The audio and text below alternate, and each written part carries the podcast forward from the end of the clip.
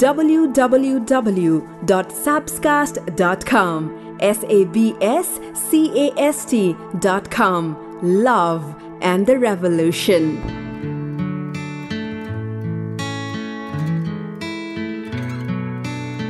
नमस्कार मेरो नाम अमर नेउपाने आज फोर्टिन फेब्रुअरी सन्दर्भ हो प्रणय दिवसको अर्थात् भ्यालेन्टाइन डेको सबै युवा मनहरू सबै प्रेम गर्नेहरूको आज उत्सव हो महोत्सव हो सबैजनाले प्रणय दिवसलाई उत्साहका साथ मनाइरहनु भएको होला। ओइलाउने फुल दिएर होइन नओइलाउने प्रेम दिएर प्रणय दिवस मनाऊ। सबै सबैजनामा प्रणय दिवसको हार्दिक मङ्गलमय शुभकामना।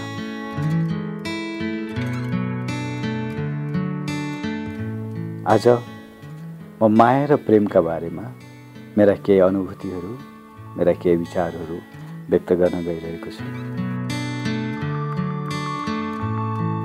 मायालाई हुर्काउने बढाउने फुलाउने र फलाउने सबैभन्दा गतिलो मलजलको नाम हो जवानी। जब जीवनमा जवानीको मलजल नहाली माया गरिन्छ भने त्यो प्रेम हो।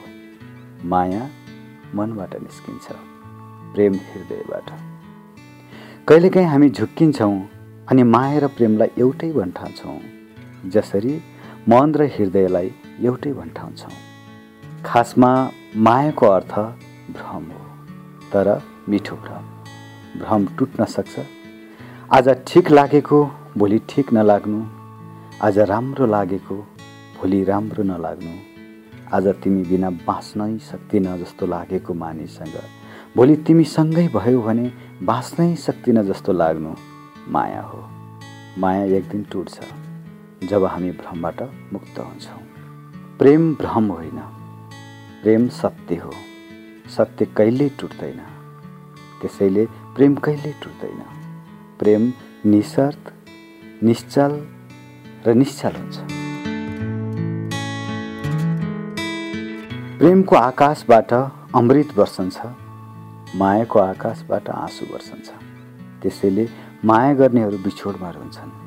तर प्रेमको त कहिले बिछोड्ने हुँदैन। त्यसैले संसारमा नभएका मानिसलाई पनि हामी प्रेम गरिरहेका हुन्छौँ।